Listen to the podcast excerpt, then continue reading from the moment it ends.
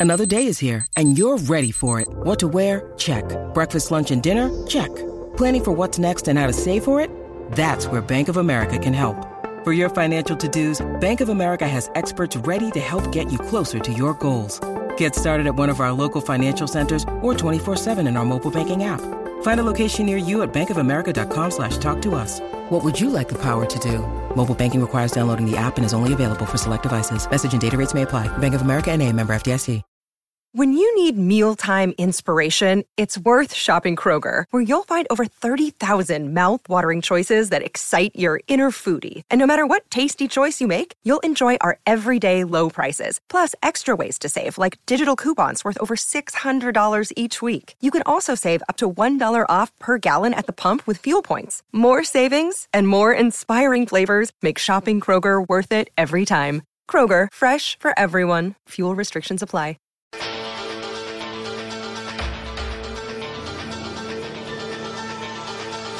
World class. Jim Crockett Promotions. Big time wrestling. Mid South. $2 late fee presents Territory Marks with Paul London and Zak Shaffer.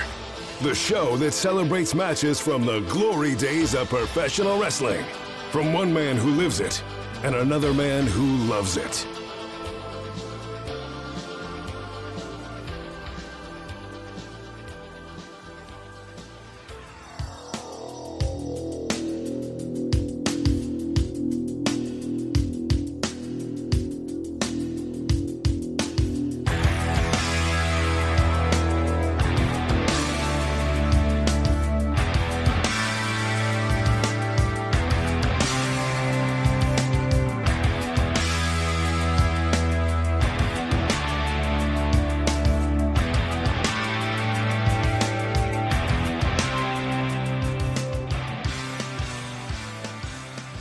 Just sitting here at midnight. Do you know what that means? Do you know what that's from?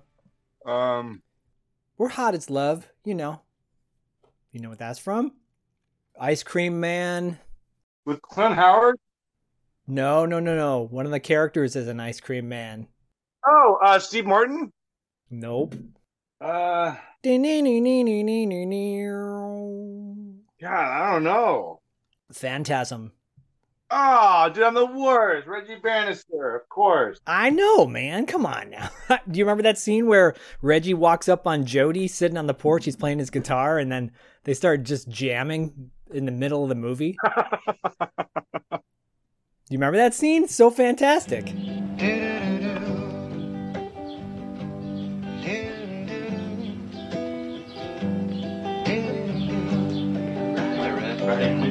Yeah, working on it.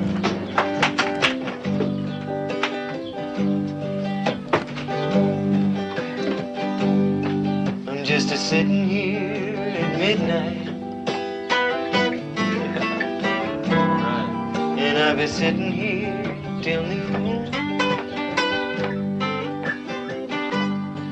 You see, my lady left me lonely. Yes, she did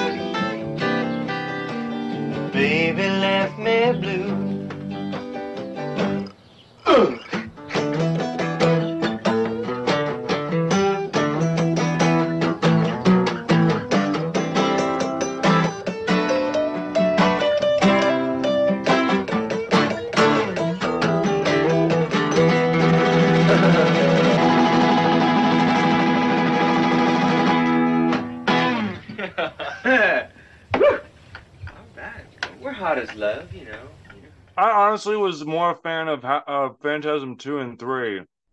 Me too. Phantasm 2, in my opinion, is one of the best sequels of all time. Yeah, I like James LaGrosse.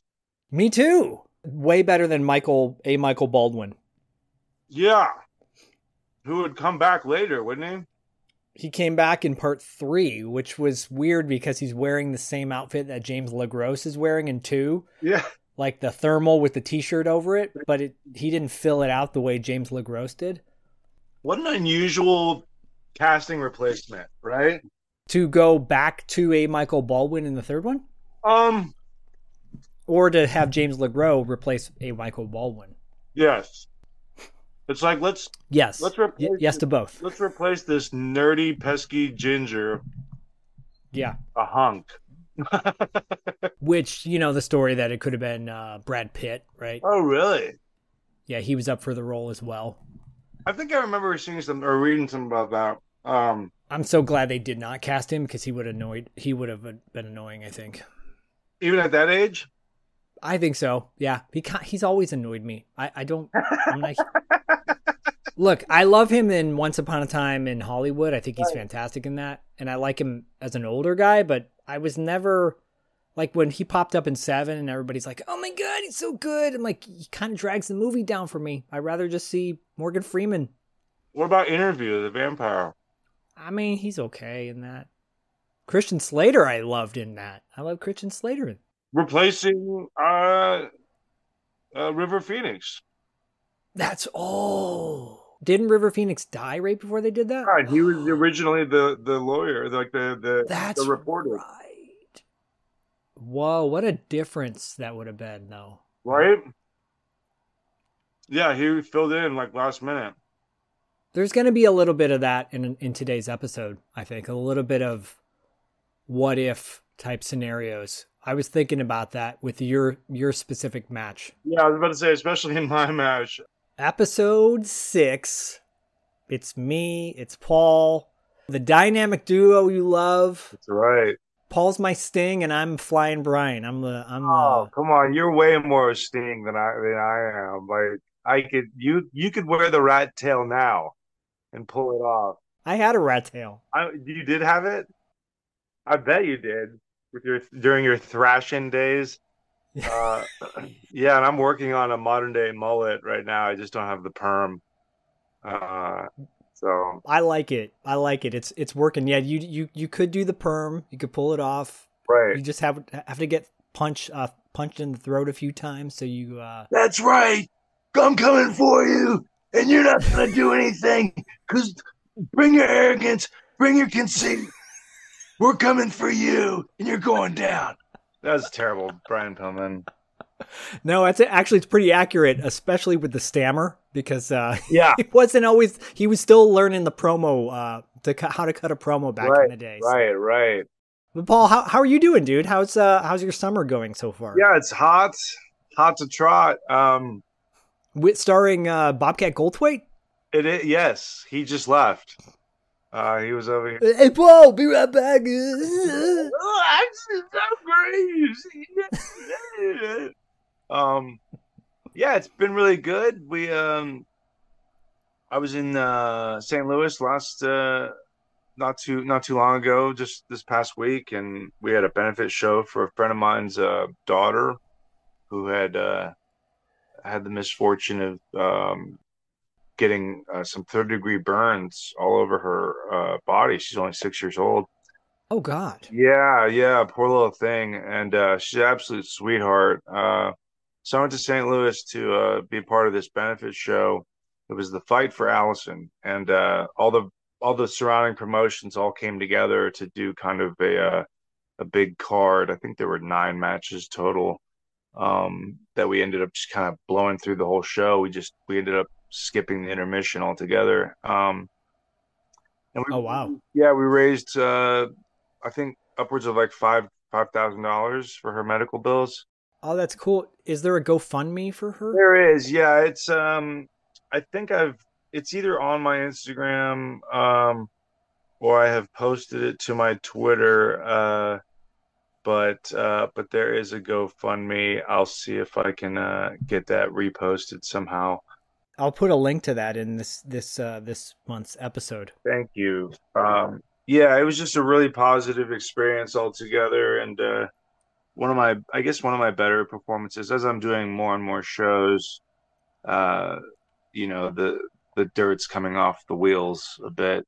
You shared some footage of you taking some serious bumps in that match and uh man, Yeah. it made me hurt just watching it. I'm still feeling it. Yeah, I mean, a lot of that it becomes a combination of what is this show about? What is it for? Um, who's in the audience, and who am I working with? Uh, and then lastly, what's the quality of the ring? Right. Um, Right. you always have to take those things into account.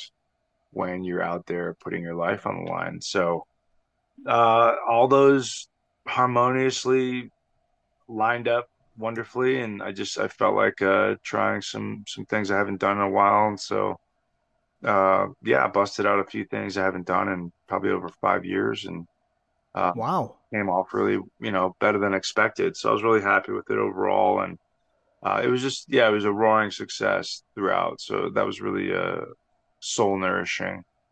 Oh, that's great to hear. That's great yeah, to hear. yeah, and and it's funny because like within those points, it it really kind of falls in line with definitely with the match I selected today. Um, and um, you know, I know that you'll fill us in on the backstory or the surrounding stories uh, for your match as well. And so, uh, how are you? You doing well? Enjoying the summer with Bodie and and the family, and you know, enjoying the uh, the California sunshine. Hey, every day I wake up and I'm able to do what I get to do, and, and I love it. Uh, we practice, you know, being grateful for what you have, not what you want. And every day I say that mantra to myself because, you know, have a lot of joy in my life. So yeah, the summer's been summer of joy. It's been fantastic. Yeah. I'm joy. I'm happiness. That's from uh, Staying Alive, John Travolta. I love that line where he goes to the dance club or the dance studio. If you guys have never seen Staying Alive from the 80s, you got to watch it. It's so much fun. Uh, just came out on Blu ray, like 4K or something. What's the hell, Um, boy? So, you know, it's the follow up where Tony Manero is now, uh, he's a Broadway dancer and he gets a gig with uh, Finola Hughes from uh, General Hospital, some soap opera. She's great. And um, I forget the female actress. I'm blanking right now on her name. It'll, it'll just come to me. Uh, she's also from Runaway and Flashdance and Dirty Dancing. Oh, Cynthia Cynthia Rhodes. Cynthia Rhodes okay. who was in Animotion, by the way. A song called Room to Move, which is a really good song. Dusting off the wheels. You would, yeah, sorry, I'm all over the place. Anyways, she's in love with John Travolta, Tony Manero. But Tony Manero, he's still, you know, he's still a, he's still a cocky jerk. Guy. And, um, but th- there's a scene in the, in the beginning of the movie where she, yeah, he goes into a dance studio and they're dancing and, and the, the instructor goes, I'm joy. And he goes, well, I'm happiness. and I've used that before. Did and Uh, came out the same way it came out in that movie where people are like, "What's wrong with you?" Um, no, things are good, man. Things are good here, and you know, yeah. To segue into your match and my match selection for this month, um, they're totally disconnected. Really quick, a preview of what's to come next month. It's going to be centered around one particular wrestler that's in a particular movie. Um, Podcasting After Dark is the other podcast I do with my co host Corey. And we are doing crossover with $2 late fee. And um, I said to Paul, I'm like, do you want to be linked in with this crossover event? So we're going to do a crossover event with $2 late fee and podcasting after dark. And Paul and I are going to keep the, the matches centered to that particular wrestler who was in this particular movie. But stay tuned for that. If you sign up to our Patreon, you'll get a heads up on who that person is. yes. You won't regret it. No, you won't. But uh man, I did not regret watching either of these matches. I never regret watching either of these matches. Right. Um let's jump into your match. Yes. Um, my match, sadly, is it has some tragic surroundings into the the creation of this match. I chose the World Class Championship Classic match from May 6th, 1984. We have NWA World Heavyweight Champion Ric Flair defending his championship against Kerry Von Erich from Texas Stadium in Irving, Texas. First of all, the heavyweight champion of the world from Minneapolis, weighing 235 pounds, Mr. Ric Flair.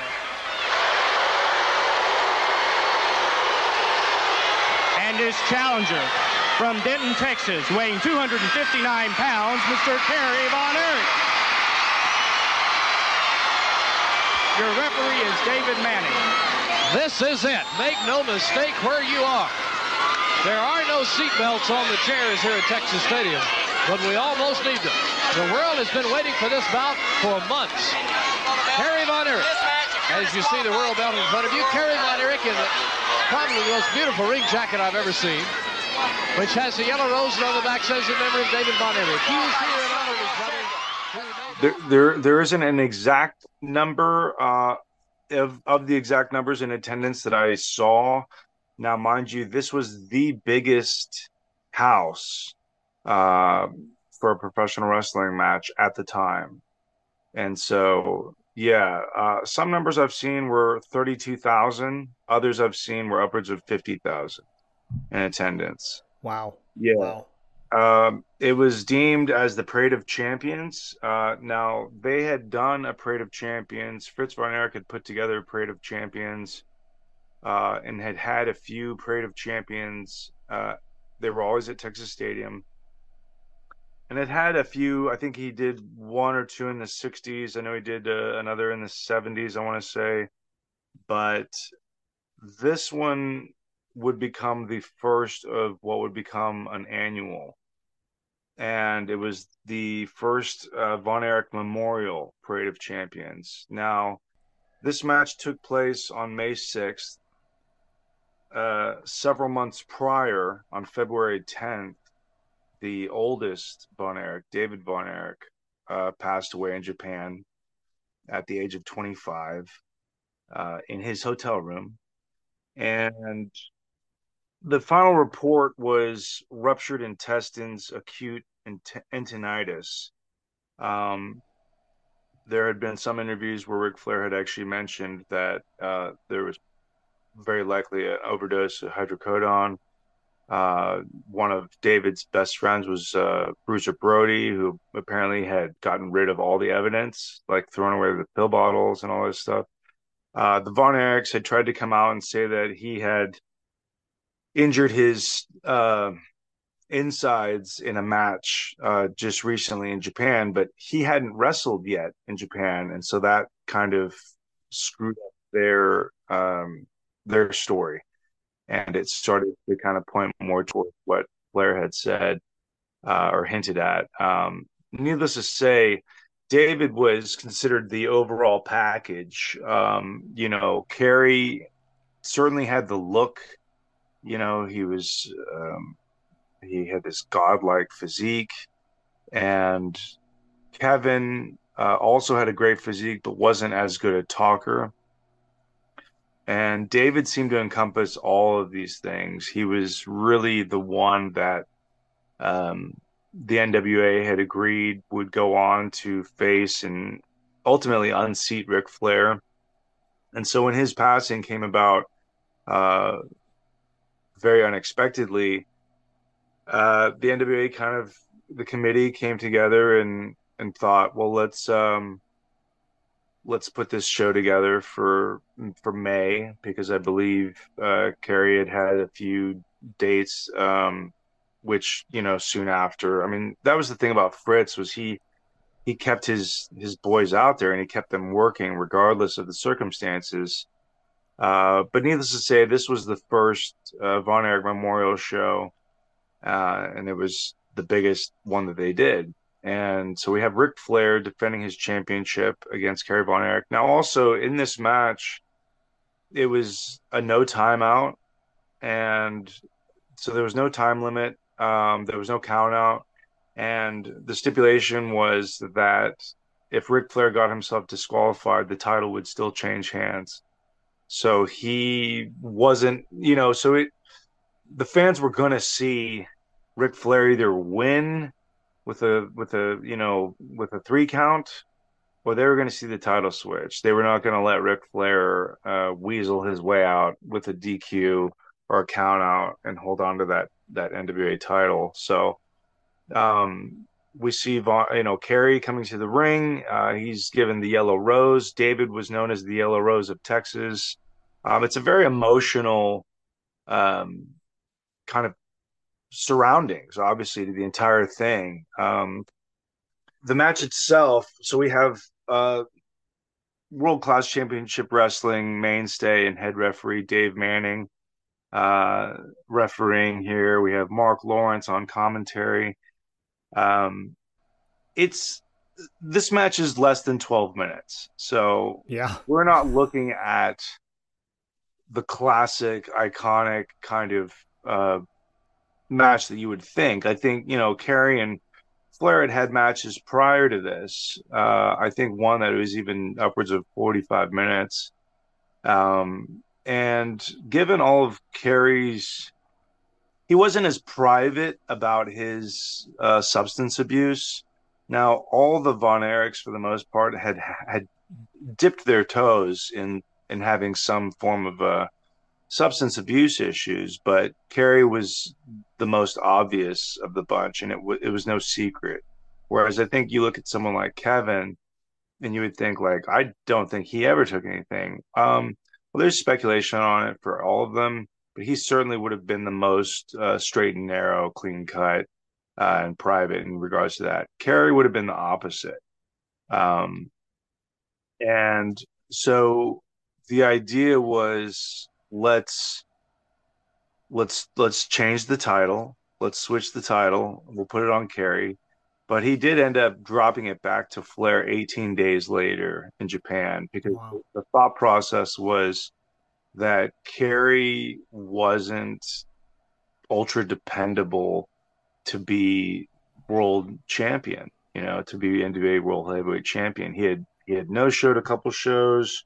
Um, I think you know Flair talked about there were a couple matches he had had with Kerry where he showed up and forgot to tie his boots.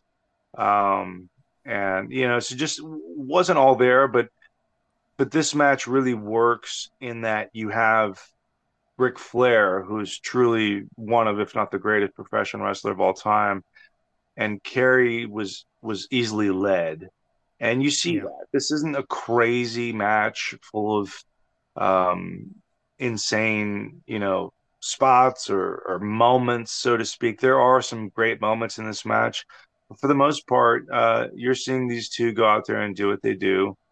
Um, and so we see, but but you know, really with with the surrounding atmosphere of what is going on and why this match is taking place and what it's what it's in honor of. Uh, I don't know that I can remember hearing a, a louder, hotter crowd. I mean, it's really actually it's it's deafening to an extent. You know, you see Flair, he's locking up, he's trying to to wrestle uh Kerry to the ground. Kerry escapes, crowd erupts, right? Um they're locking up.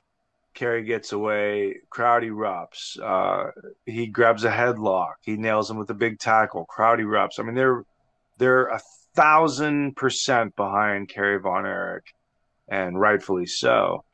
Um, you know, Flair's doing everything he can to get the advantage. One thing that I noticed in this match quite a bit actually was that um, Flair would throw a lot of direct knees to Kerry's stomach. Like there were several moments throughout the match where Flair would grab a hold of Kerry's trunks, and I kept thinking, oh, he's gonna yank him into the turnbuckle. Uh, but he would just kind of get himself up and grab him by the trunks and drive a knee straight into Kerry's guts. You know, I mean, it was it it it looked extremely convincing, but it was just Yeah. um he did it multiple times in this match and uh always to gain the upper hand uh but really this match is uh is really a, a I think it's a beautiful display of Flair doing the honors in a lot of ways um you know he's he's letting Kerry get the best of him uh he's obviously the powerhouse early on we see Kerry uh do the overhead press slam uh, to Ric Flair and dump him down. And mind you, Kerry could do no wrong in this match. Every step that he took garnered a huge pop. I mean, the crowd was Yeah. eating up every moment of it. Um, and you know, Flair eventually starts to get the upper hand, um, and getting the advantage a little bit here and there, uh, dropping the knees, doing all the Ric Flair things that we've come to love and and uh, I guess also expect in a Ric Flair match. Um, Right. But you know, it's a it's a pretty. I think this is such a historical match, not just for the fact that it's a title switch, not just because it's um, at Texas Stadium in front of the biggest house that World Class had ever seen, um, but but really just for tragically being the first of many uh, Von Erich memorials. You know, I mean, David Yeah. David was uh, technically the second Von Erich son to pass away. I believe their very first child had died from electrocution uh, Yeah. as a baby. Yeah. Uh, I want to say possibly even in like the bathtub or something. Yeah, something like that. Yeah. Or like a little pool or something. Yeah, just absolutely tragic. Um, Yeah. But when you think of the Von Erichs, you know, there were quite a few of them. I want to say there were five of them. Yes. And you, so you had David was the oldest. I want to think that either Kerry or Kevin came next. Um, but when you look at the Von Erich boys, you always thought of them as kind of um, a threesome. So you had David, you had Kerry, you had Kevin. Uh, Right. Had two other brothers, Mike, and then there was Chris. And without us getting too far into the tragedy of the Von Erichs, because it's it's definitely widely covered, and um, you know, A24 has uh, long wrapped their production of of the uh, the Iron Claw uh, film, which basically focuses on the Von Erich family and the tragedies surrounding them. Um, but you looked at it really as kind of these three, and you looked at it as David. Yeah. mind you, David was six foot eight, which is Six foot eight. foot eight, which might explain a lot of why he had such a close friendship too with another six foot eighter in Bruiser Brody. But yeah, Right. people quite understand just how big this 25 year old was, you know. But he he could talk on the mic.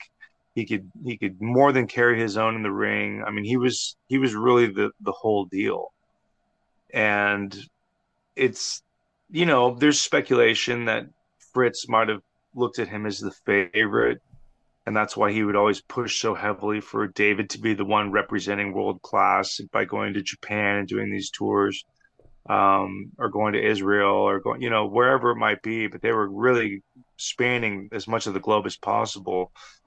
And before WrestleMania really took off, Fritz was really one of the first to to really sink his teeth into that TV syndication type situation, you know. Right. Um, I mean, they were on ESPN, you know, which a lot of people think like professional wrestling on ESPN, like that's pretty crazy. Well, guess what? You have hot dog eating contests on ESPN now, so take your pick. Uh, and both. Yeah, and you have I mean chess. I think they did Yeah, chess on yeah. chess on there too. World so. I mean, come on. Next week, hula hoop will be on there soon enough. Uh, nothing ping pong. hula hoopers out there. Oh, nothing against chess because it's a mental sport for sure. But come on, It really is, and that's that's really that's Ric Flair to a nut to a nutshell, you know, or in a nutshell. He was just this mental kind of assassin. He would amazing. uh, Yeah. just absolute opportunist, take whatever chance he can, whatever opening he can, uh, buy himself the the amount of time he needed to catch a breather to create distance. I mean, just the quintessential heel, and uh, you know, to be the man, you had to beat the man, and that's what we saw here. We saw Flair, um, you know, understanding that he was out muscled, outsized, and he starts uh, trying to to really wear Kerry down. He's doing the knee drops. Um, you know, there's one point when he goes to grab Kerry into the uh, abdominal stretch, in which Kerry uh, quickly just counters it and grabs him into a big abdominal stretch. Uh, Flair hits the big uh, hip toss out of that. Um, some more knee drops. Um, we do end up seeing the, you know, the Flair catching uh, Kerry and tossing him outside. To which Kerry quickly gets up and Flair counters him, but then Kerry comes back with the big shoulder from the apron and the big sunset flip back in. I mean, all of these things that Kerry is doing are, are creating mass mass uh, applause and, and and and cheers and and the pop's just deafening. Like I said, I mean, Texas Stadium. If you're not familiar with it, look it up. It's it's quite the uh, quite the arena and stadium. Uh, I guess stadium, right? It's bigger than an arena. I mean, hell, it's Yeah, it's insane. So it, it, it's insane. it Yeah. really is. It really is. And to think that, you know, this is the early I mean this is 1984 and they're near nearly, you know, at a what would look at as a capacity crowd. Like uh it wasn't sold out, but it was just about there. It certainly looked it. Um and certainly before the Silver Dome Yes. at WrestleMania three, where I think people in their minds go, "That was the big," and and I think it was at that point that was the biggest capacity crowd. but- right. But, this this was insane. Yeah, and without all of the the gazillions of dollars, you know, already in that that McMahon lineage, you know, so Right. very much the biggest uh, of the territories. And, you know, uh, toward, you know, we see Flair get his patented uh, hop up to the top. He gives a little woo. Kerry intercepts him, throws him off, quickly sends him to the turnbuckle. He does the flip up and fall back down. Um, it, it looks like uh, like Kerry might have him here. And then uh, Flair quickly uh, another knee to the gut. Um, I mean, he I I believe he hit him with the knee to the to the gut, uh, straight forward too, like driving it straight in, um, at least three or four times. Um, at you know, gets to the point where he's trying to do the uh, figure four, and Kerry's kicking him off and kicking him off. Uh, Kerry ends up uh, nailing him, I believe, with a big tackle. There's uh, a clothesline attempt in there, which then Flair's coming off the ropes and gets caught with the big iron claw, which was the trademark move of the Von Erichs, um, Right. Brought on by their father, Fritz Von Erich, who uh, in his heyday, you know, was kind of a, uh, well, for lack of a better word, he was kind of just this big German heel. Some would say even kind of like a Nazi character. Um, but you know that that's that's that soon became the big trademark of of the of the boys, the, the big Right. iron claw. I don't have very big hand. I mean, I have average size hands. I think I'm not sure how you measure up your hands. You have, you have Look how big my hand is. you've got It's quite as big as my head. web. My- Yeah, you've got quite the web. Um, this is a You should see my feet. this is a move that if you happen to find someone with a big a big paw on them and you have them lock this claw on your head, it actually hurts because Well, you, thumb- yeah, you push down on the temples hard enough, it'll hurt. Pinky are driving into the temple. Yeah. Right. And um, you know, unless you're trying to get rid of a, a migraine, you know, this probably isn't. It's not a comfortable hold at all. Um, It'll cause a migraine. it, yeah, it certainly will. Um, but but to me, really, one of the things that truly stands out to me, and I know I'm not the only one about this match, is the finish because we Yeah. we don't see the finish happen because of the claw, and we certainly don't see it happen because of the figure four countered into a roll up kind of situation. Um, but it's very much a back and forth into Flair going for another uh, hip toss attempt in which Kerry reverses it into a backslide, and we get the one, two, the three. Here's Flair from the ropes, wants to toss Kerry across. Kerry's got him. Here's the Nelson pin. Two, three. The dreams come true. Yes.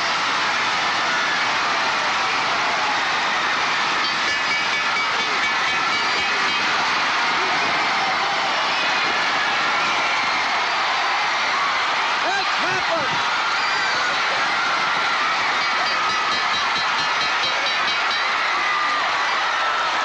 Kerry Von Erich is the new world heavyweight champion. No doubt about it. The dream has come true. Here's Ralph Foley. The new heavyweight world heavyweight champion champion, Kerry Von Erich. Holy smokes! Brand new NWA World Heavyweight Champion, right there in the heart of Texas, in front of all his adoring fans and family, like everyone who who truly adopted the Von Erichs as as their own, and who they felt the Von Erichs were were true uh, representatives of them, and felt like Yeah. they were family. You know, I, I don't know that there will ever be another. Um, I mean, is symbiosis even like the right connection here? But just uh, the connection between fans and and talent, you know. But but legit family, legit brothers, representing uh, Right. not just a city or a town, an entire state.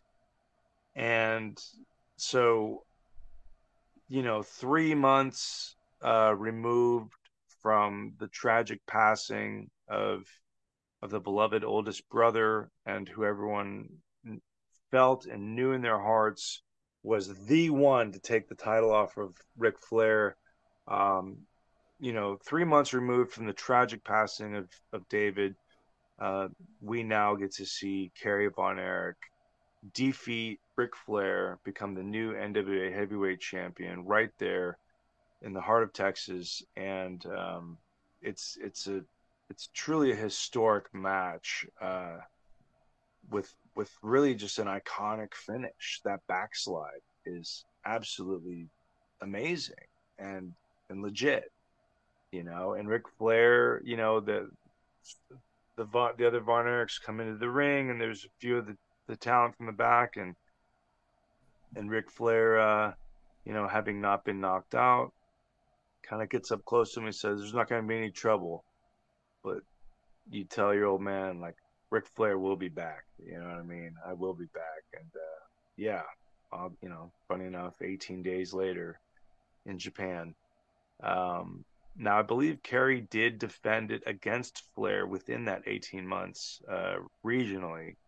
Um, and so, you know, it wasn't like he just looked at the title for 18 days and then went to Japan and lost it. I mean, he was still defending it within that 18 days, a few of those against Flair on uh, Interesting. Okay.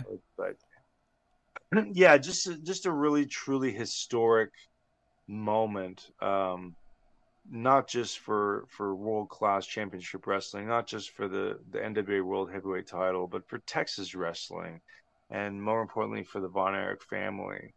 You know, because this was truly the the tribute show to honor the Yellow Rose of Texas, David Flair. Or, I'm sorry, David uh, Von Erich. Um, I don't know. David Flair was probably born, but he probably would have been No, and I don't believe they had a tribute show for David Flair. So. No, hopefully not. Uh, I I like David Flair. I'm sorry, I misspoke. Um, He did not have the notoriety, obviously, that David Von Erich had. no, but sadly, later on, years later, uh, you know, Ric would lose his son as well, Reid Flair. Uh, yeah, I Reid. believe to uh, I believe to heroin, tragically, which is really troubling. I had met Reid uh, and David. I always got along really well with David Flair when he was backstage, but uh, I remember meeting Reid a few times, and he was always, um, you know, a good kid from from all accounts of it. So that was a pretty shocking one as well. This this is an interesting story though because David uh, and, and and I will amend a comment I made in, in, in a previous episode regarding David Von Erich. I called him beefy and a brawler, and I think I just meant that more in a sense of like him being, you know, so just looked like he could kick the crap out of anybody that got in his face. That's more what I thought about that. Total cowboy, country boy, Right. ox. You know what I mean? Well, I, I think there would be no rip on Yellowstone if it wasn't for David Von Erich. You know, there's a there's a attitude there, and David Von Erich. We will get to. I, I have. Uh, I'm teeing up a the David Von Erich feud with um, Jimmy Garvin Oh, because wow. it's Yeah. so much fun. Yeah. we will definitely do that down the road. With the farm Um, work and the barn work and doing all that stuff it's- with sunshine. Yeah, one of the classic skits of of pro wrestling in the 80s. It's so good. It's so good. Um but that family, you know, has gone through so much tragedy And I think you hit the nail on the head. I don't think there will ever, there was or ever will be another family like that. You know, people will bring up the Hart Foundation, the Hart family, Sure. but it's a different type of family. Right. These brothers from Texas, well, in, in the sense that the Hart brothers from Canada had that Canadian vibe to them. They looked like th- that was Canada, right? Right. Right. just like this felt but that was but that was another country. And and you know for for lack of a better way to explain it the von erichs were like america's sons you know in a way. It's funny you bring that up because uh, for any of our Canadian listeners out there, uh, correct me if I'm wrong, but in Canada, Calgary would be kind of considered, uh, or at least Alberta, but Calgary specific would be considered kind of the most uh, Texas-ish of any of the Canadian cities. Uh, okay Alberta possibly being the most Texas of the provinces. And so when you look at the Hart the Hart family, uh, they did spend a lot of time in Texas with the Funks, and uh, most of them wore cowboy boots and were cowboys. You know the the Calgary Stampede is a yearly thing. You know it's it's the most rodeo Right.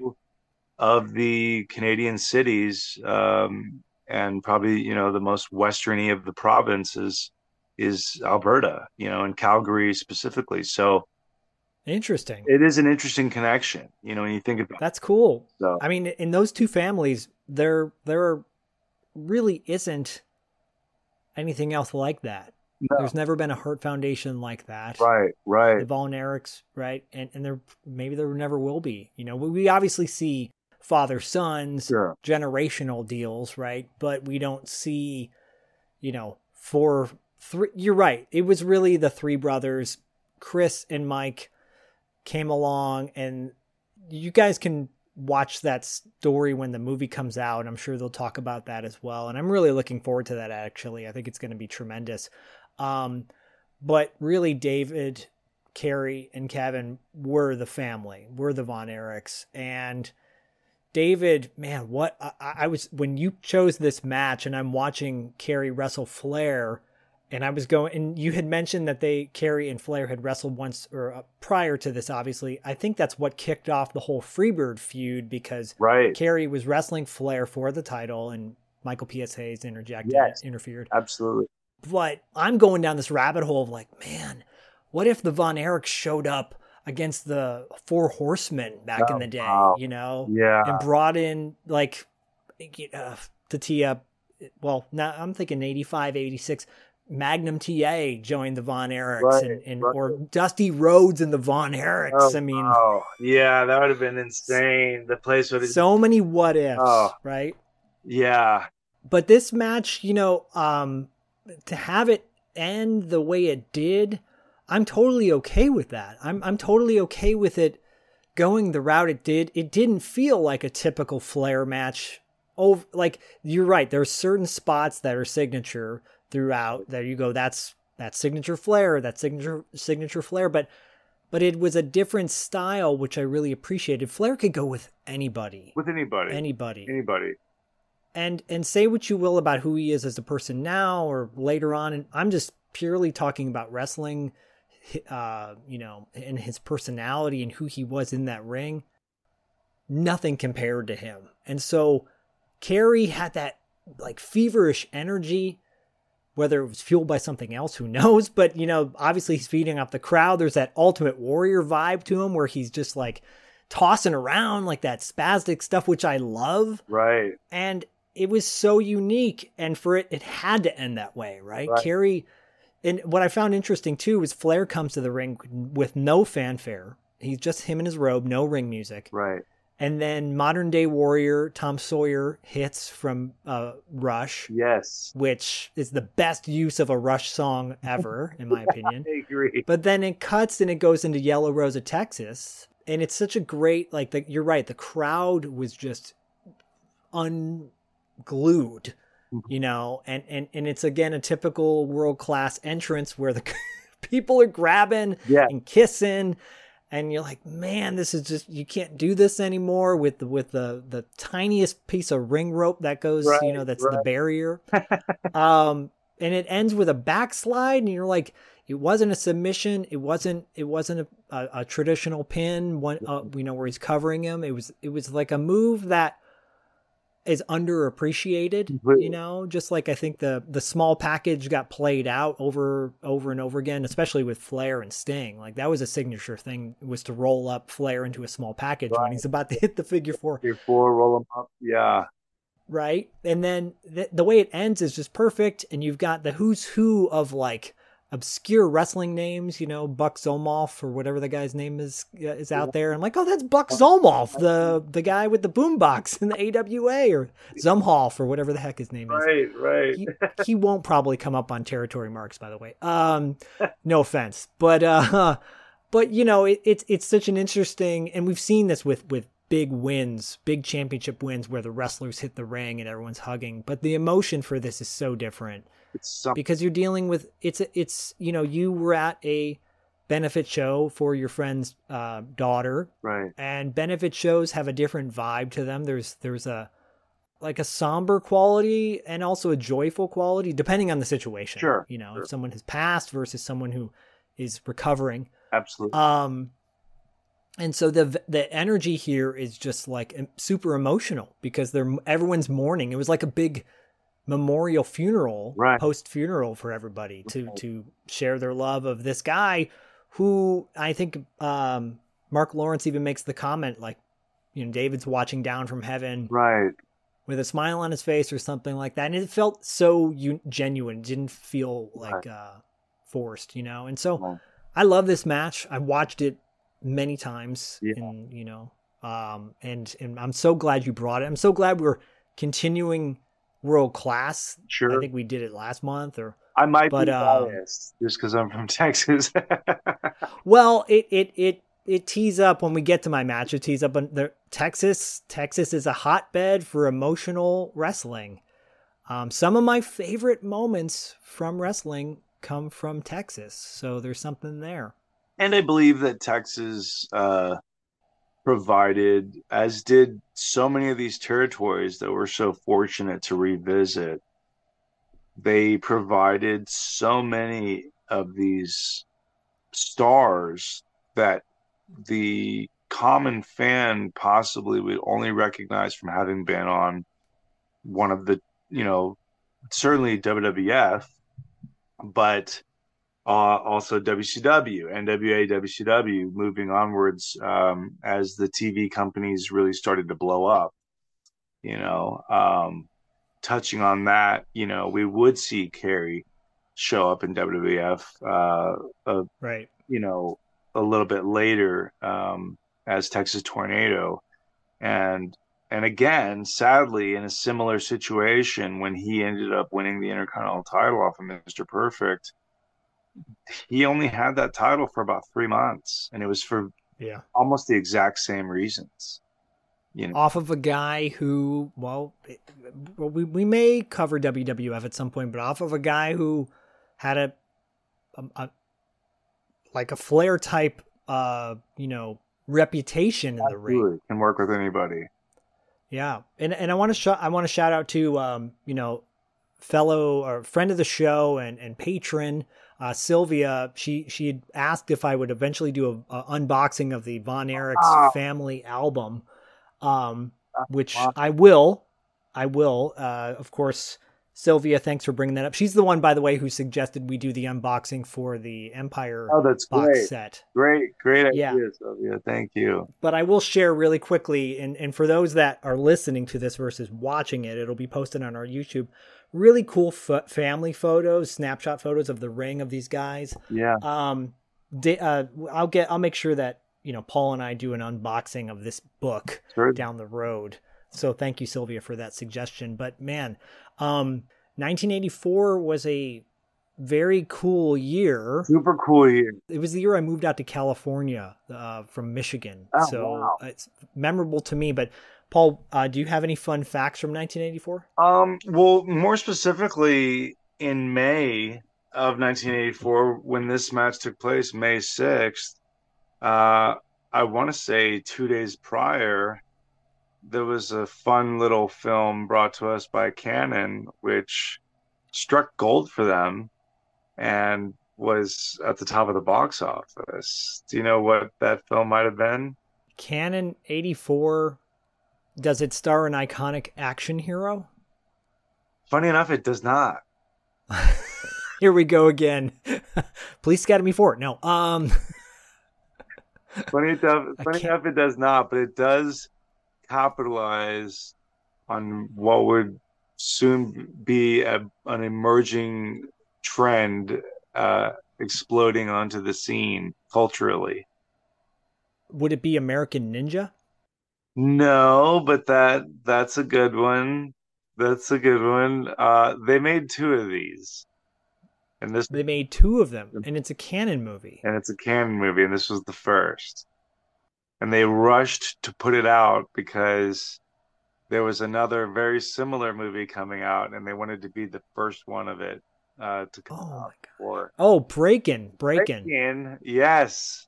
I guess in a way it does have an action star soon to be. Oh, See Jean Claude in the background in the singlet, yeah, doing the dance. Uh, hey, you guys, I do it better than Curt Hennig. yeah, Curt? Go back to our previous episodes. yeah. Uh, the I'll just list off some of these films. Um, I'm I'm guessing they were in order in terms of the box office. Now, mind you, um, a couple weeks later, we would be uh, blessed with Temple of Doom, Indiana Jones and the Temple of Doom. So before that came out, which I think was in late May, if I'm not mistaken, um, we had Breakin', we had Romancing the Stone, uh, we had 16 Candles, uh, we had probably my favorite of any Tarzan anything, uh, Greystoke, Legend of Tarzan. With Christopher Lambert. Oh, such an overlooked film. If you, if for any of you out there who are Tarzan fans and want to see Tarzan in the most uh, serious and kind of dramatic portrayal, um, it's a heart wrencher as well. Um, Yeah, I agree. and then we had uh, the fun mermaid fantasy splash, right? Who I think uh, any young young man at, at that at that time uh, was happy to see more than once.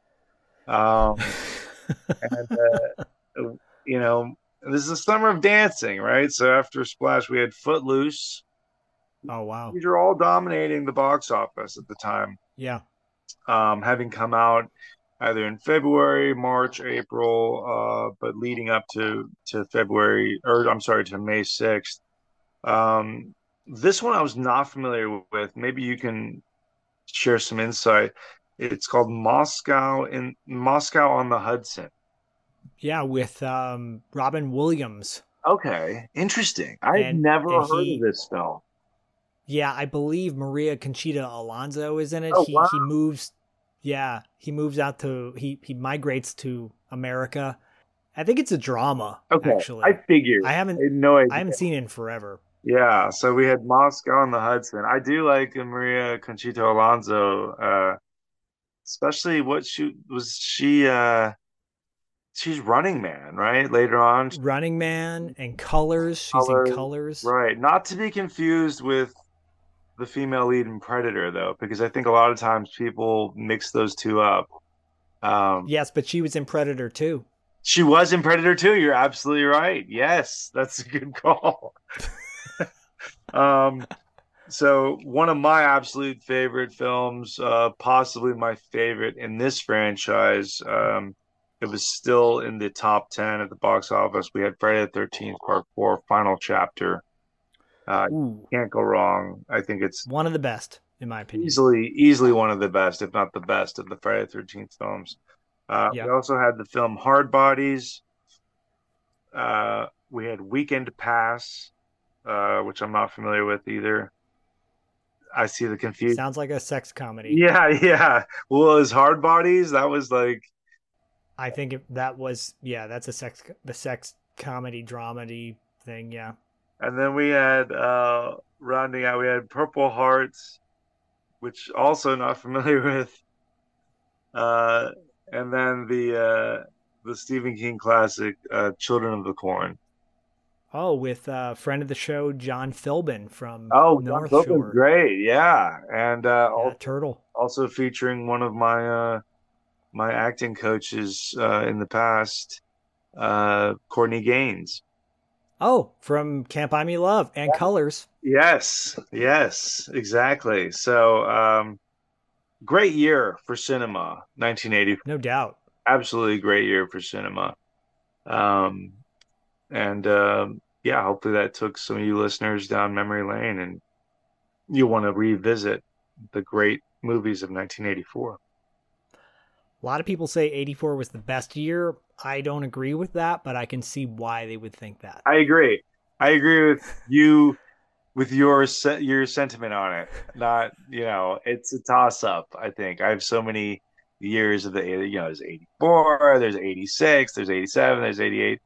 Uh it's tough. That's a tough um that's a really tough one to decide which which is the best.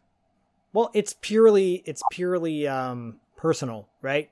Because what what are the movies that are your favorites from the 80s and what year did they come out? Personally, I think 87 is my favorite year, but you know, there's there's wiggle room in there. Sometimes people go, "What about 82?" I'm like, "Yeah, no, I just basically weigh it on where what year did most of my favorite movies come out and Right. I think believe 87 is that year.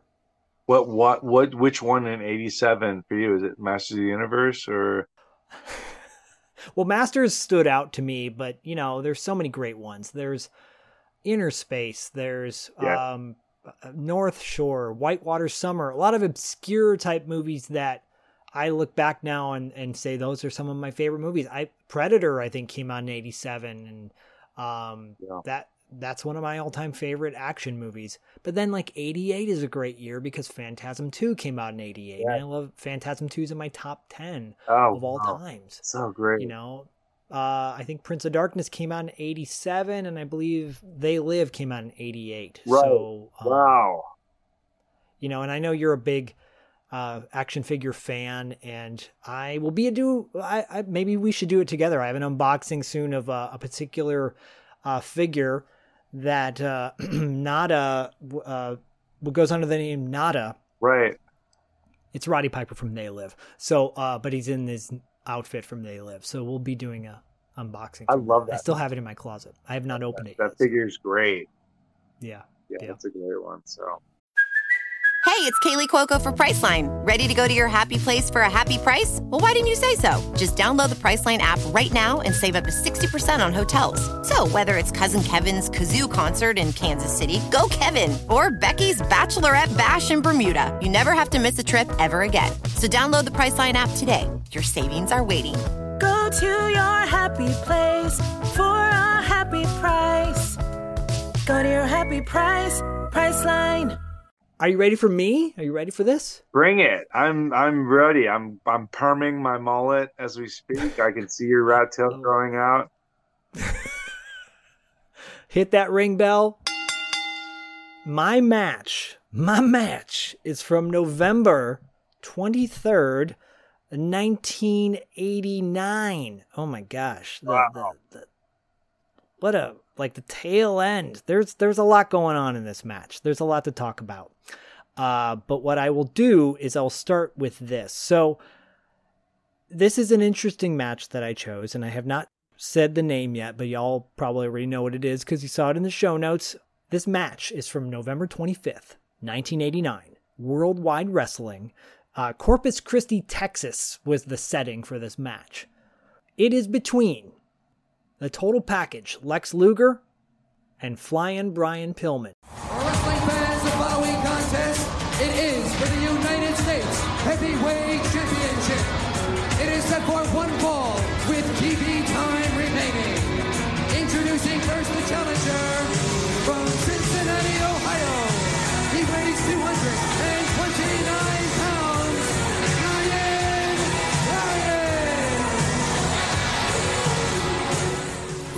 Today, Lex, we get to do again one more time for that U.S. heavyweight title.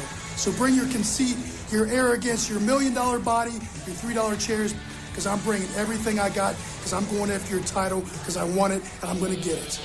And ladies and gentlemen, his opponent from Chicago,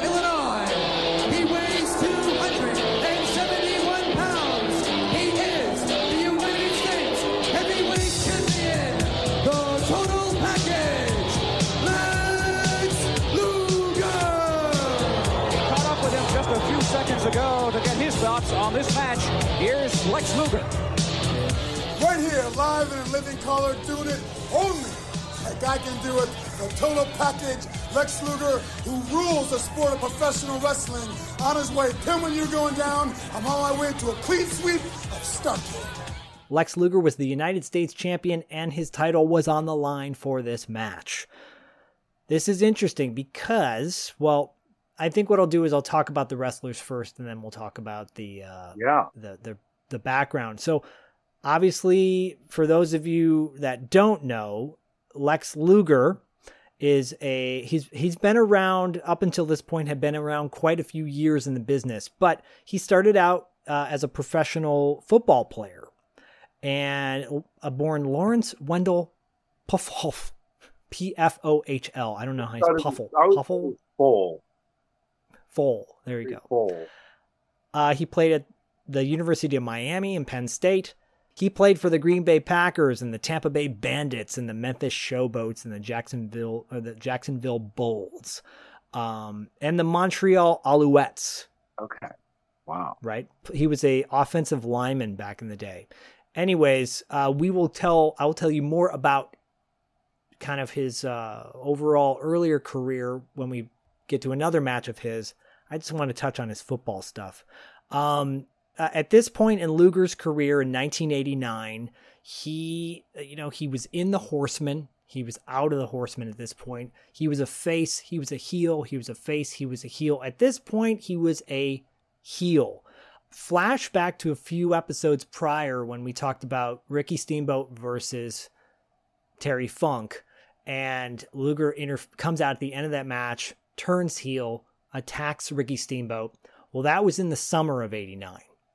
They had their match at Great American Bash uh, in in July, and then that ended with Luger getting disqualified, and Luger would continue on a storyline with Steamboat for a few more matches. Then he carries on a storyline with his opponent in this match, Brian Pillman, Flying Brian Pillman. Before I get to that, I will just simply say Flying Brian Pillman made his debut in NWA in 1989. He was up in Canada, uh, for, trained by Stu Hart, and he and he did play football prior to being a pro wrestler. He was in the Cincinnati Bengals, the Buffalo Bills, and the Calgary Stampeders. So there's your callback to Yeah. earlier. And Jim Ross would love to talk about how he played in the Cincinnati Bengals and the special force, the special teams uh, on the Cincinnati Bengals. And Pillman, Those of us not one. I'm not a football guy. I'm the worst Texan when it comes to football. What is special team? What does that mean? so he was, you know, the the teams that are on for the kickoff and the punting, uh, and the field goal kicks, stuff like that. I believe that's what the special teams are for. Okay. They're like that, you know, when the kickoff comes and the the the defense comes down, marching down the uh, marching down the ring, marching down the field towards the offense. They were the, that was the special teams that would try to take out the. Interesting. Okay, I just figured that was just like the defensive team. No, he that was like the there. there I mean, obviously, I think there were guys who also were on the defense for the the regular plays, but I think they also there was special teams guys too. Okay. I'm not the hugest football guy either, but I do know that from like from I think Jim Ross mentioning that Pillman was. It sounds special. It does sound special. um, Pillman, you know, made his debut in '89 in in NWA. Actually, I think they showed the vignette, his h- amazing vignette where he's working out in his dolphin shorts, uh, thick white socks, and high tops, and nothing else. Maybe a gold chain in the gym uh, at the uh, same Clash of Champions where Funk and Steamboat wrestled Oh. There's that venue, the vin, uh, vignette for that, and unfortunately, because WWF or WWE didn't secure the rights to the original music, you can't hear the original music that was playing for that vignette. But I think you can go on YouTube and look for it. His ring music was "Rocket" by Def Leppard Yeah. which to me, like the minute that hit, I was like, oh yeah, here we go. Yeah. This is the guy I want to see. And, you know, Pillman came out in the summer of 89, uh, had a few kind of warm up matches with various guys to kind of elevate his status, but he was kind of billed as an underdog. Even though he was a pretty, you know, sizable guy, I don't consider him to be tiny by any means. Easily Um, or so. Yeah, you would think. Yeah, he's six feet tall. You know, Luger was six foot. Uh, I believe Luger was six, five foot four, six foot four. Yeah, two sixty five. Um, Pillman was six feet, two twenty seven. Okay. Yeah, so you know he's obviously a little bit tinier than um, Luger, but not by not by that much. And you actually see it in this match too. So, and he was trained by Stu Hart, by the way, Brian Pillman. Yeah. trained by Stu Hart. So, Pillman, uh, you know, gets built up as this underdog, this this new talent. He was considered like the rookie of the year because he was a high flyer. He was doing moves that I'm sure other people did, but he he would do one of his signature moves was you know he goes to the top rope and does the flying clothesline off the top off the middle of the top rope. You know, not off a turnbuckle, which to me at the time One of the early springboarders. There you go, right? And so uh, he gets a match with Luger earlier in the year for the U.S. title. I believe it was at Halloween Havoc. And after that happens, Luger dominates and wins. He has a rematch at the Clash of Champions in November, Clash of Champions 9 New York Knockout. And that was supposed to end the feud. That was it at that point. It was like underdog versus this egotistical maniac heel. And so this was to me kind of like a not a throwaway match, but like a a match you kind of figured the outcome was going to be obvious, right? It's on Worldwide Wrestling. It's I believe the main event of that night. Um we're at the tail end of November. We're going into December, which is setting up Starrcade.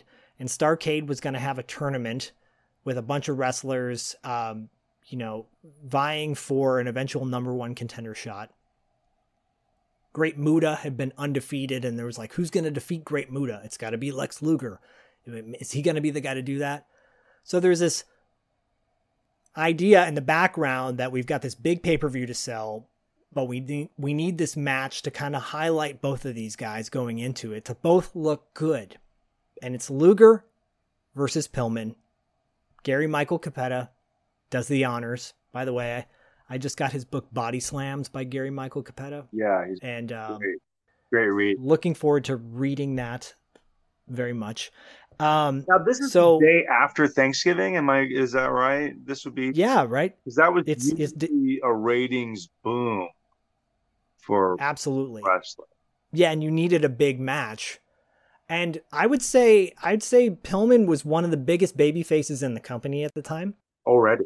And prior to this, prior to this match, the at the at that clash, that clash featured Ric Flair versus Terry Funk in an I Quit match. Oh, And will that match come up next month? Stay tuned, perhaps. um, and they, after that match was over, Luger comes and heel turns it on Flair to set up a possible title match there. Uh, Sting comes to the aid and they all go at it. And so Sting and Flair are both attacked by Luger. And I think, oh yeah, the Great Muta interfered too, you know, eh, but Luger ultimately was like the one who he beat up Flair and Sting. He's Sting's friend. And so Luger is like the ultimate heel leading into this. The reason I bring up Sting is it comes into the play at the end of this match. So Gary Michael Cappetta introduces both guys to the ring. Jim Ross, of course, is on commentary, along with Chris Cruise, who I was never a huge fan of. I don't dislike Chris Cruise. I'm just like, he didn't do anything for me. You know, he was kind of milk toast and bland. I feel like he was a wanted I'm sure he was a big fan of Gordon Solie, who is a legend, but wasn't the same caliber. He didn't he had this kind of cadence about him that just didn't get me to want to listen to him talk. What I mean? forgettable. Yeah, very forgettable. Um, Tommy Young's the referee, and you guys know I love Tommy Young. He's my all-time favorite referee. He, he's just like he he looked like he could take no shit. And then I see him in a documentary, and I hear him talk, and I'm like, he's got a very like soft kind of not a not an intimidating voice. If this guy was in the ring with me and the ref, if he came up to me, he's like, "Hey, watch what you're doing," you know that kind of thing. Uh, it was kind of weird. I'm like, I don't know. The voice didn't match the uh, the the energy. Um, what I love about this is as they're coming to the ring, both wrestlers cut promos, pre-recorded promos that were very very prevalent in the WWF at the time. So up in the corner. Uh, Oh, a Road Warriors promo, isn't there? so yeah, so it's interesting. They get in the ring and they start the match and and they go at it. They start brawling each other because they have a rivalry already. It's a built-in rivalry. They've Right. you know, this is they already had their last match to end the rivalry, but they brought it back for this for this night. And then they immediately cut to the Road Warriors cutting a promo on Starrcade. Luger and Pillman hooking it up right here. Let's take this opportunity to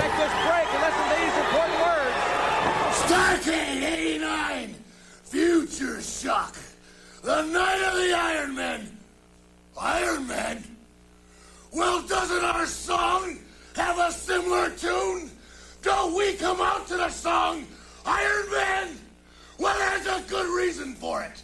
Because we are the Iron Man.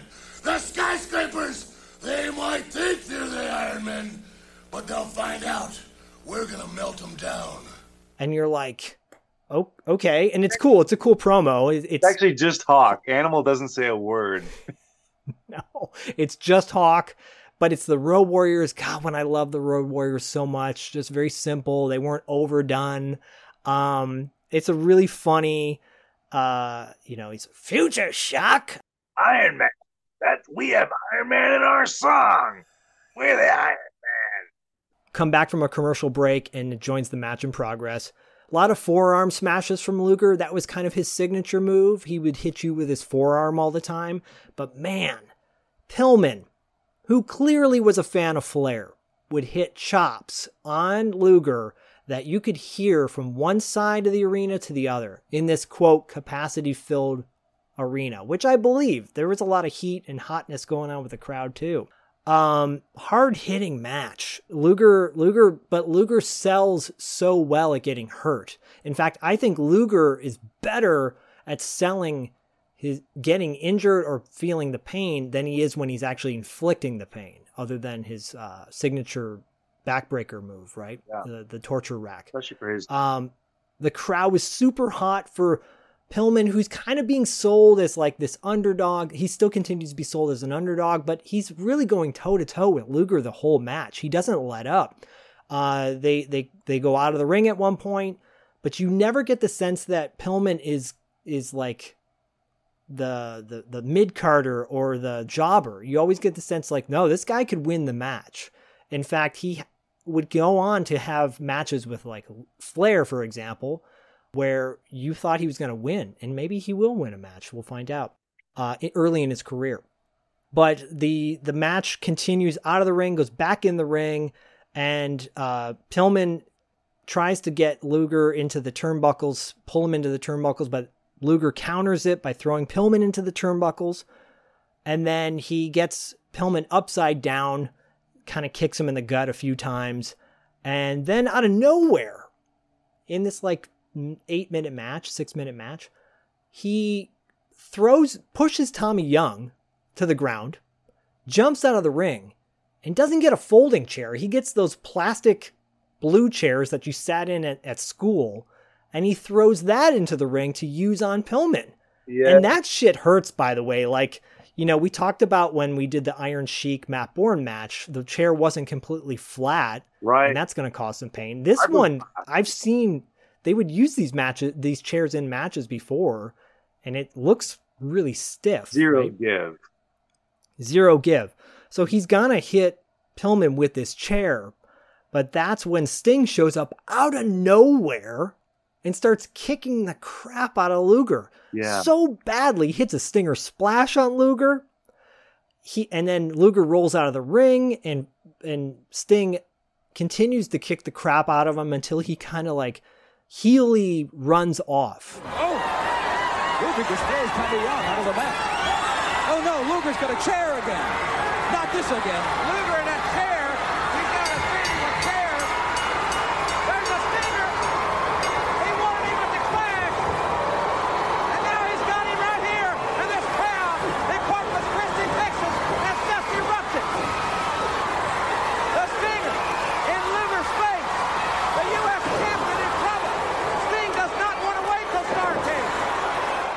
And for a dude like Luger, who's so big, so good looking, the the the the, the hum, like the human version of He Man, the Yeah. physical, you know, the reality version, for him to like look so like, you know, meek and and and and, and get away, it was such a great.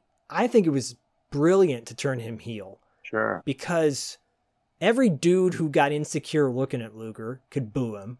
Right. And every girl who's ever been dumped by a good looking dude could boo him, right? That's funny. and so he gets out, he's gone, and Sting comes back to look after his buddy Pillman. And this relationship would continue into the next year and I think next two years because uh, there's a great War Games match that kind of uh, highlights Pillman's underdog status in a couple years from now uh, at this point. They both come back to the ring. Chris Cruise comes down to interview both of them. Chris snooze, sorry. and, you know, there's no announcement from Gary Michael Cappetta on who the winner is, but Tommy Young rings the bell uh, and, and, and calls for the DQ and raises Pillman's arm af- after Sting comes back to the ring. And then Pillman and Sting go on to cut their promos about Starrcade to lead into Starrcade. And I'll play those too because they're great. And Chris Cruise is standing by at ringside. All right, thank you, Jim Ross. Sting, Lex Luger has got you so fired up. You know he does, and guess what, Lex Luger? If you haven't figured it out by now, chairs excite me. I like it when you get in my face. I like it when you yell and scream and pick up a chair because it makes me want to beat my chest, stand in front of him and cover him up and yell bloody murder, maybe beat on my chest too. Oh, Lex, guess what? Starrcade! I'm gonna get you in Starrcade! Now I got my chair! All right, Flying Brian, you were so close this time to becoming the champ. Luger, you make me sick. You come out here all arrogant and cocky, about your million dollar body, but it's never good enough. Just when the going gets tough, you don't have what it takes. You don't have what it takes to reach in deep inside yourself and pull out what champions are made of. You gotta resort to picking up a cheap old three dollar chair. Well, I don't care what you pick up. So I got guys like the Stinger, Nature Boy, are coming after your hide, boy. So you better get ready. You better get in the gym. You better pump all the weight you can and do whatever it takes because you're going to be going down. All right, Flying Brian and Sting, fans, next week, more information about Starrcade. Jim Ross and Chris Cruise. See you next time on Worldwide Wrestling. They're so great because Sting has his very signature style of delivering his promos. They're very, you know, uh, fever pitch. There's no showtime in there. There's no reference to your favorite version of oh, Sting. Oh, And then Pillman Pillman's cadence is so kind of it's it, it's so you know you could say oh I'm, he's just full of energy that's why he's stammering or he's trying to think about what he's supposed to say. it could almost come off as heelish in a way. Pillman's demeanor and just his voice, like the, the his voice, you know, because he's it's it, it is a bit calculated in how he speaks. Because he's talking about Flair, I believe. He's I think he's mentioning Flair, and Flair at this point was still a face. Yeah, yeah. I loved the post match promos. I loved them more than the pre match. Yeah, me too. What did you what are your thoughts overall from this match? Very much like you said, I was uh first of all, I thought Luger, this is some of the best he's ever looked physically. Um Agreed. you know, he's not veiny, uh, you know, looking dehydrated, um, like a California raisin. I mean, he looks just, he looks like what you would think of as like the Terminator. I mean, he's like Oh yeah, totally. he's cut and jacked, but I mean, he just looks dangerous, right? Uh, Yes, agreed. and and I thought Pillman also looked in peak physical shape. I mean, this is possibly peak physical shape for both of these two, and I was also very surprised. I think really early on, uh, post uh, silly Road Warriors distraction promo, um, as it cuts back to the match, there's a moment where Luger bumps pretty early for Pillman. And I'm Yeah. here thinking, to me, that actually kind of set the tone for the for what we were going to continue to see because, um, as you mentioned, this match was very much more toe to toe than what you would normally think of as quote unquote big guy versus smaller guy, right? Because Pillman Right. would go on to have tons of success as cruiserweight champion, I think um, U.S. champion. Uh, he would go on to win the tag titles, with, I believe, with Steve Austin uh, later Tom on. Tom Zenk too at one point. Yeah, Tom Zenk, exactly. Uh, Z Man, who never did get that Zima sponsor, which doesn't make any sense. Um, No, me neither. Right? Uh, but I, I just I loved that Pillman held his own a lot more than you probably would have thought so seeing this match on paper. Um, Pillman hits Luger with the big chop on the outside, and Luger takes the bump on the floor. And mind you, this was uh, before WCW, and so you had the the mats outside, but they're pretty crappy little mats. So Right. Luger's big, big Luger's taking this bump off of a chop on the floor, and I can assure you, you had better gym mats uh, in elementary school. Um, you Right. these these weren't like velcroed together, clean looking mats. I mean, they were just kind of um, flimsy little blue mats. Um, and he's sitting here bumping on the ground, on the floor, on the concrete floor uh, from a chop. So Luger is very much uh, doing the business just as much, and and there wasn't really much of a sense. I believe the cutoff here was like a big back elbow. Um, Yeah. and and like you said, there were lots of forearms, and so so you can see Luger's uh, limitations in terms of um, his uh, ring skills, but at the same time, he didn't need to do a whole lot because he just looked so physically superior to pretty much Yeah. anyone else. And and you can certainly see uh, Pillman's athleticism. He hits um, some, I think, a few drop kicks uh, right off the bat that are just wonderful. I, I always loved seeing Pillman's work. I always thought he was, um, he had such a. It's hard to explain his athleticism. It was, it was as close to like a perfect without it actually being so clean that it looked overly uh, I don't want to say rehearsed, but there are some people that you can tell are clearly gymnasts. And Yeah. he never struck me as that. He always struck me as true and pure athleticism, right? So you can see how this guy was a professional. I'll put it this way you can definitely see how Pillman was much more likely to be a professional athlete football player in regards to Luger, who you would say, oh, well, he had the size, but he never fully struck me as the athlete that Pillman was, especially in terms of athleticism. Nothing to take away from Luger, who was No. obviously an incredible athlete, but let's not make any mistake. I mean, he was a size guy. He was a big guy, and he mostly made a career off power moves.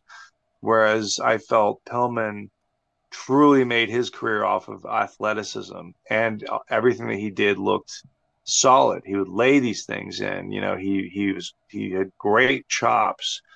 He did a great uh, what is it called? The crucifix, where you come from behind and and, and kind of roll pull you into a pinning position. Slide, yeah, into like a kind of a backslide uh, sort of situation there. Yeah, love that move. By the way, it's great. It's great. Um, and it's funny enough because you would see uh, Bret Hart would use that move quite a lot. So I'm pretty sure, and I'm pretty sure that's something he picked up in Calgary. Like a signature Stu taught move. Yeah, I wouldn't be surprised. I mean, you would definitely see Bret use that move quite a lot throughout his career, the crucifix. Um, and so, yeah, uh, you know, this was this was a fun, fun, fun match. Um, I did notice that when Luger kind of throws in the towel on himself and shoves Tommy Young, Tommy Young doesn't issue the DQ right there, which you're kind of thinking like, hey, he just put his hands on the referee. Right. He waits for Luger to go out, grab the chair, brings the chair in, and then DQs, then calls for the DQ, throws the hands up, and then calls for the DQ before Luger actually uses the chair because he never Yeah. actually gets to use the chair on Pillman. Pillman's hung up in the tree of woe, and um, and then we see uh, bleach blonde rat tail Sting come sliding in and make the save. And yeah, that Stinger splash was a lot of fun. I mean, um, I was just doing that yesterday actually in training, showing the Stinger splash. Um, Oh, nice. yeah, yeah. I was like, you really want to get higher up on it, you know? Uh, and Sting goes high. yeah. And that's the that's the cool thing about Sting too is he was a size guy, but he also had that athleticism. Yeah, he could nail a drop kick that looked really good, really Right. clean. It looked comfortable coming off the top rope, whether it was like Right. a clothesline, a flying tackle, whatever it might be. Um, we would see Luger come off the top rope throughout his career, but really not that often. If it was, it was usually like a double axe handle or a flying tackle. Uh, Or he'd do the uh, the superplex, you know, off the top rope, uh, but never like a, a flying body flying flying body press like um, Right. you know Pillman would do. yeah, just really loved it. Um, I love that they had simple gear as well. Yeah, uh, Pillman had not gone to the tiger Yeah, striped the Bengals tights just yet. tiger panties yet. He hadn't done that yet. Uh, Luger throughout his career usually just wore a basic color trunks, anyways. which I loved. Yeah, yeah, And it is interesting. Luger became for me in his in the in the later years of his life. Luger became for me what hap- well this Luger in the 90s is what happened to Chevy Chase for me in the 90s. Chevy Chase when he lost weight and became much thinner and, and stopped doing drugs as much and became like he became less funny to me, right? He wasn't he wasn't Caddyshack or Fletch anymore. He was like Cops and Robbersons, which was really lame.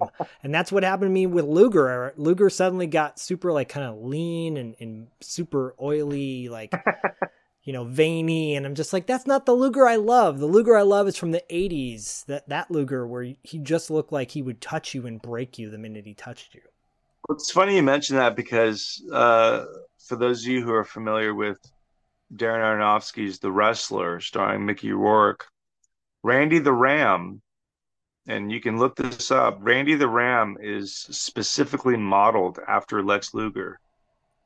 That whole character of having been this big, big star, and then it's kind of maybe not so much the downfall bit because uh, I believe Luger's descent um, ended up more of from a physical standpoint than uh, Yeah. you know. Obviously, he had his his issues much later on in his career, um, and uh, and along with the tragic passing of Miss Elizabeth. Um, but needless to say, that Randy the Ram character from The Wrestler is uh, based on Lex Luger and his look. Uh, all of that is based on Lex Luger. Um, it's not. That's wild. Yeah, I mean, it's not saying like this is Lex Luger without saying it, but that was the main reference point was Lex Luger. So That's crazy. And and do you like Luger more as a heel or a face? That's a good question. You know, I was I was definitely more. I think he's a better heel. Yeah. End of the day, I think he's a better heel. Um, I was most familiar because I was not as much of a diehard uh, NWA WCW uh, fanatic. I watched it when it was on, but I was certainly more of the camp for WWF. And so, but with that said, I was a big fan of what he brought to the table as the narcissist. Um, when he yeah. came to WWF and was managed by Bobby Heenan, and Bobby Heenan was gushing over him, and he's like, "Look at the pectoral, look at the quads, look at the deltoids. He oh, he's perfect. He is perfect." And he's just like, or he's like, he is everything. You, oh, look at, look at the quads. Look, look at the. Look at the calf muscles. Look at the pectorals. Oh my god, the striations. Like, it, like he's just, you know, it's hilarious. And he's sitting there with yeah. a giant mirror in front of him. Um, and then they would do the, uh, you know, they would pass the kind of the, the bit about him having steel plates in his forearm which yes. I'm not entirely sure if that's a shoot. Like i don't know. I guess i, I just never did my research or homework on it to... me too. I'm gonna have to because i think he has a match i feel like he had a match with dusty rhodes and they were talking about both of them had you know metal elbows and whatnot. Yeah but i thought that they really played that off beautifully in wwf when he was the narcissist and he had supposedly these steel plates in his forearm because yeah. that and this was another thing I was actually um, curious about when he was in WWF. Now he did become a babyface after the narcissist. He would go on to be the one that slammed uh, Yokozuna on the USS Express or whatever, and then he right. had the Lex Express, like this kind of American uh, tour bus thing where he was going across the country uh, in the spirit of America, and he had like the the the American flag Zubaz uh, and all that stuff. You know that we're huge fans of Zubaz on this program. Yes, and um, but he would all he always had the running forearm. He never, for the best of my knowledge, didn't use the torture rack in WWE. Yeah. Yeah, and that was his signature move in the NWA. That's what you would always think for him, regardless, would be right oh, torture rack, torture rack, right? Because that was another one of these holds that you never quite saw anyone else modify or borrow or use. You know, I, I want to say, I, I just can't think of anyone who else was like, you know, I, I use kind of like a, it's kind of like a torture rack, but I have them like this way. Like, it's really very specific to Lex Luger. It is that. That's a good point you know, and I thought it was really curious that he never used like it just from a physical standpoint, sure, like, hey, if I can hit you with a running forearm, let's do that. Other than, you know, let me rely on having to pick you up every night, uh, various size guys, you know, like that'll eventually start to work on me, especially if you're gassed and you're you're tired. Oh, I still got to pick this dude up for the finish. Like you find a way to do it. But if it's like if you're finished, you're you know you just have to hit that running forearm, like that's gravy. I don't know where that came into being because then when he went back to WCW, he was torture rack fanatic, right? So it makes me wonder. I'm like, was that like just was that like a, a WCW trademarked finisher? like as silly as that sounds. But yeah, because he would get up guys like the like Paul White, the yes. the you know the Giant. Yeah. He would get the Giant up, and I remember that being a big deal Huge. when he was, you know, huge. When he was Cops and Robbersons Lex Luger um, versus. I wanted to like that movie so bad, by the way.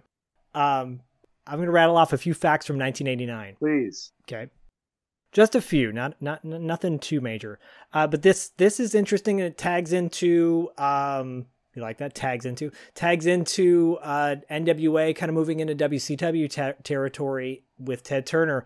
The NBA in November uh, of 1989, the NBA on TNT debuted. Wow. That's a pretty big deal.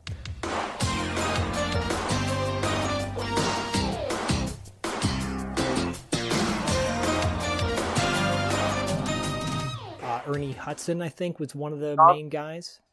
Ernie Johnson, yeah, right? Ernie Hudson, though, was uh, Predator 2. circling Yes, back thank you. to no, no, No, that's that's uh, I'm sorry, Ernie Hudson's Ghostbusters. yes, yes. Ah, yeah, Ernie Johnson. Ernie. Jo- Hey, this is Ernie Johnson. And the saw. Uh, yeah. Anyways, I remember watching. That's when I was really getting into basketball because my team at the time was the Detroit Pistons. Uh, Bad the Bad Boys. yeah, Yep. that's my team now. The sad, Is it really the sad boys. the Yeah. Sad Boys? I think they're gonna turn it around. We're gonna see Monty Williams. I'm excited. I I hope so, man. I do too. Um, okay, so my other fun fact, I got I got three. In November of 1989, it it was right around the same time that this aired. Back to the Future Part Two came out. Oh, nice. that same week. Nine. Wow. Yeah, isn't that wild? Yeah. Part one would have been what, 85? Yeah, the first one was 85, and then 89, and then the third one came out like the next year Okay. in 1990. I really like the Back to the Future trilogy, but to this day, I still feel like they could have just had part one and then ended at that. I agree. But I I would say part two is my favorite. I can see why part two would be your favorite. Even though It had to happen. they screwed over Crispin Glover, who did sue production and win. Hey, see you later, Pop. Woo! Come on, time to change that oil.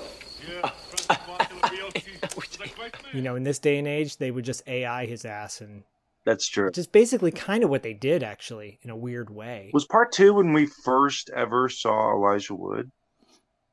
I believe so. I think so. Okay. And then, yeah, Elizabeth Shue being in that, I'm like, that's weird. Yeah. Right. because I really like the the the the woman in the first one. who Claudia played his Wells. girlfriend. Yeah, yeah, yeah, she's great. Right. Uh, my last fun fact from 1989, and I didn't realize it actually. It's a 90s album.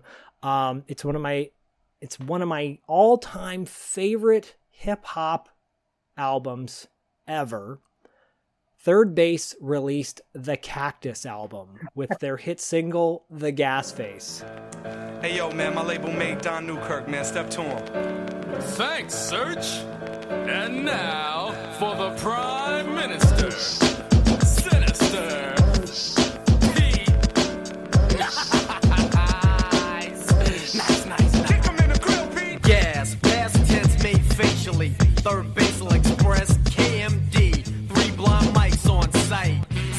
Seb Lover gave it the first light. A grin shows a trick up a sleeve. what a tangled web they weave. Deceivers, stupefy through fable.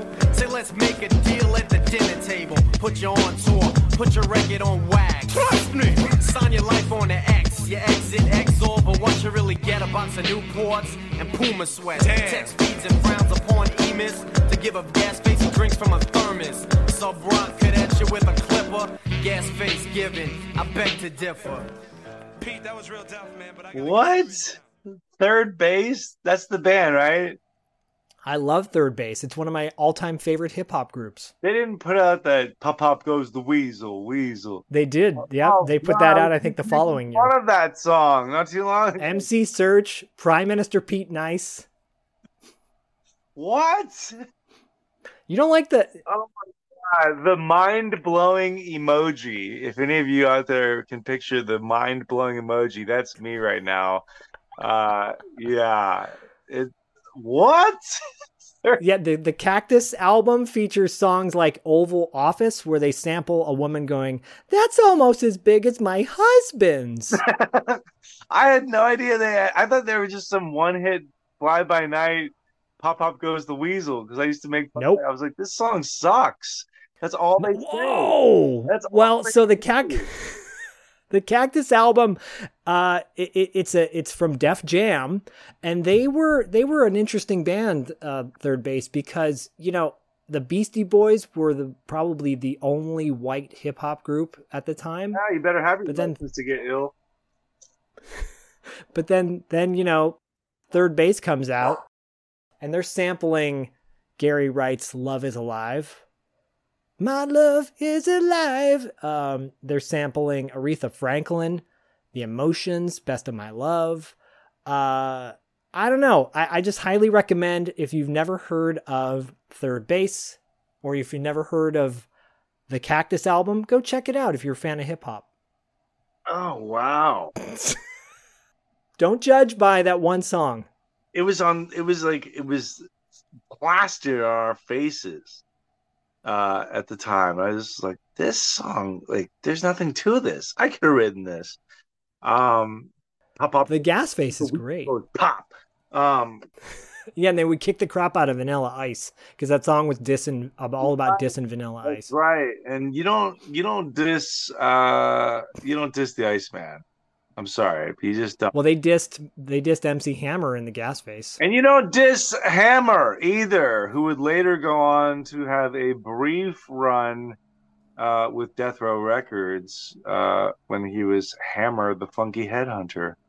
Um, Is that when he released Too Legit to Quit, or was that after? yeah, this this was well after. This is when he went when he delved to the dark side and played with gangster rap for a minute, and he uh, he had pumps and a bump, which Oh, wow. showed way too much of MC Hammer for what you were hoping as a young like oh he's like a minister he's a great man and it's like why is he wearing a banana hammock and surrounded by hoes at a pool party um wow that- And then you realize it's all a gimmick. It's all just a gimmick. right right uh i mean 1989 i believe that was uh nightmare 5 dream child um it was uh, right? Stephen Hopkins, uh, Predator Two, um, and uh, yes, and I want to say it was was it the Fat Boys, I believe, on that soundtrack.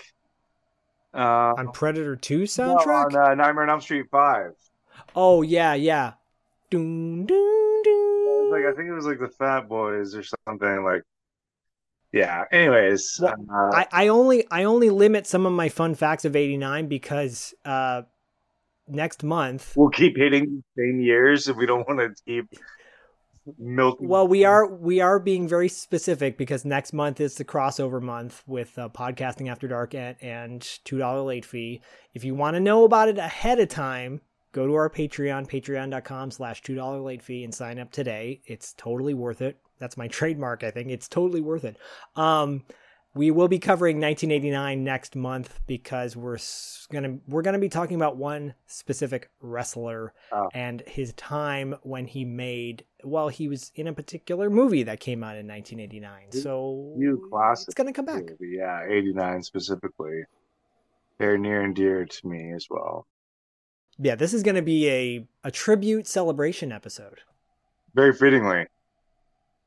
Absolutely.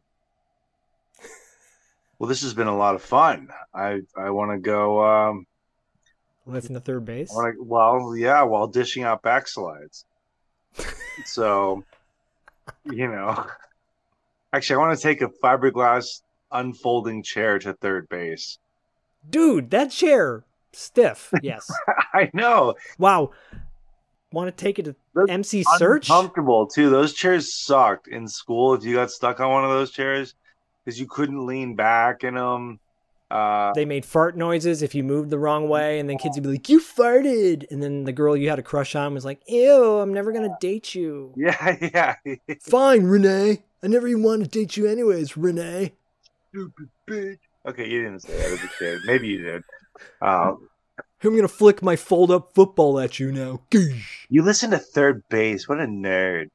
Um, dude. So I kept that private.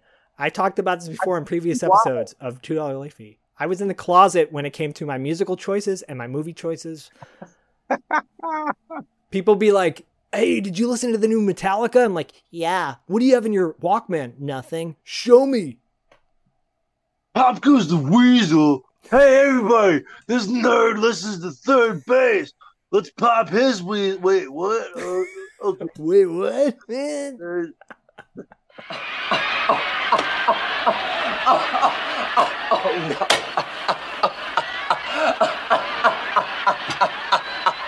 I had that, and I had Bonham. Do you remember the band Bonham? It was Jason Bonham. John Bonham's son, Jason Bonham, was in a hair metal band. Only by name. I'm, I can't think of a single thing that they played. They were so good too. I love them too. I will I will die on that hill. That 3rd Bass, the Cactus album is a good album. So commentary, fans of the show, let us know. You like 3rd Bass or not? And I will die on the hill that Nightmare on Elm Street 5 is much better than people think. It gets crapped on constantly. And very not cool, y'all. Okay. Sorry, New Line Cinema trying to jump on the success of Freddy Nightmare uh, Dream Master just the year before. Hey, let's spit out just another Freddy movie. And uh, I think there's so many uh, redeeming qualities to Dream Child. Is Dream Child the one with the pizza with all the different heads on it and he eats the pizza? That's the one before, a year before. Dream Child. That's the baby carriage poster, heavily right? edited by the MPAA, uh, specifically Dan's uh, motorcycle hybrid nightmare death, uh, as well Yes. as uh, Greta's being fed her own insides um, by, Yes. by Freddy, the uh, the maitre d' chef Freddy, uh, and then as well as the rotoscope death of my favorite character, Mark, who gets sucked into his comic book and Yes. in a black and white uh, setting and uh, encounters Super Freddy, which is the only other actor to wear the Freddy getup beside Robert Englund at the time. And uh, and I was a huge skater at the time. I was super Powell Peralta guy, Bones Brigade. That was my thing. So Right on. when I saw a character who skateboarded was and read comics, was like, that's my favorite character.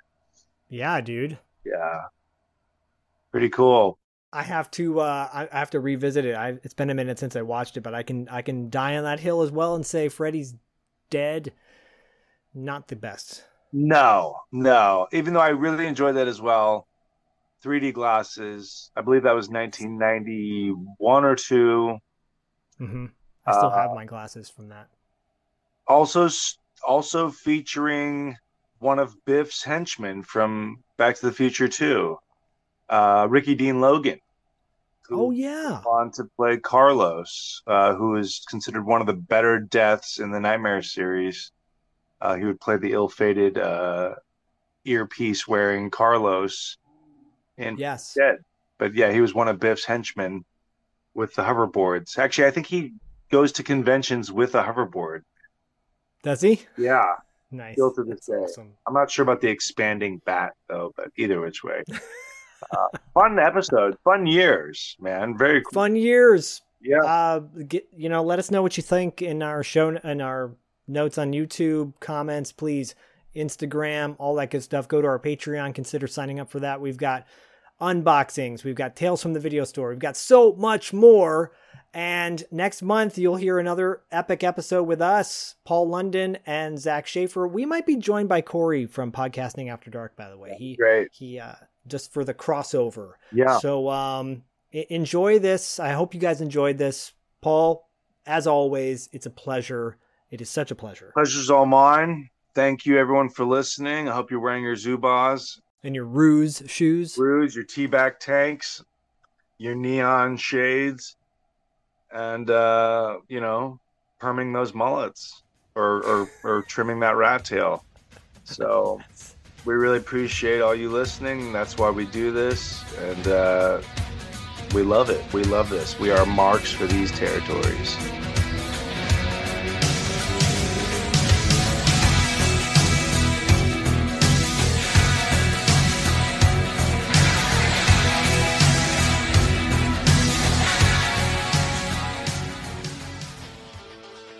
Thanks again for listening to Territory Marks. If you like what you hear, then consider giving us a five star rating on Apple Podcasts and Spotify. While you're at it, head on over to our Patreon too. The link is in our show notes.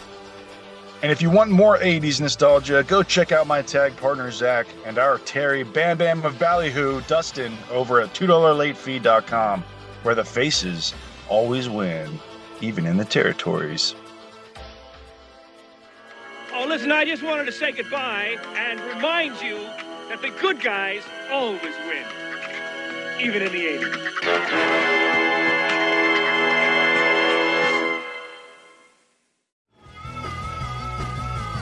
You're listening to the Geekscape Network.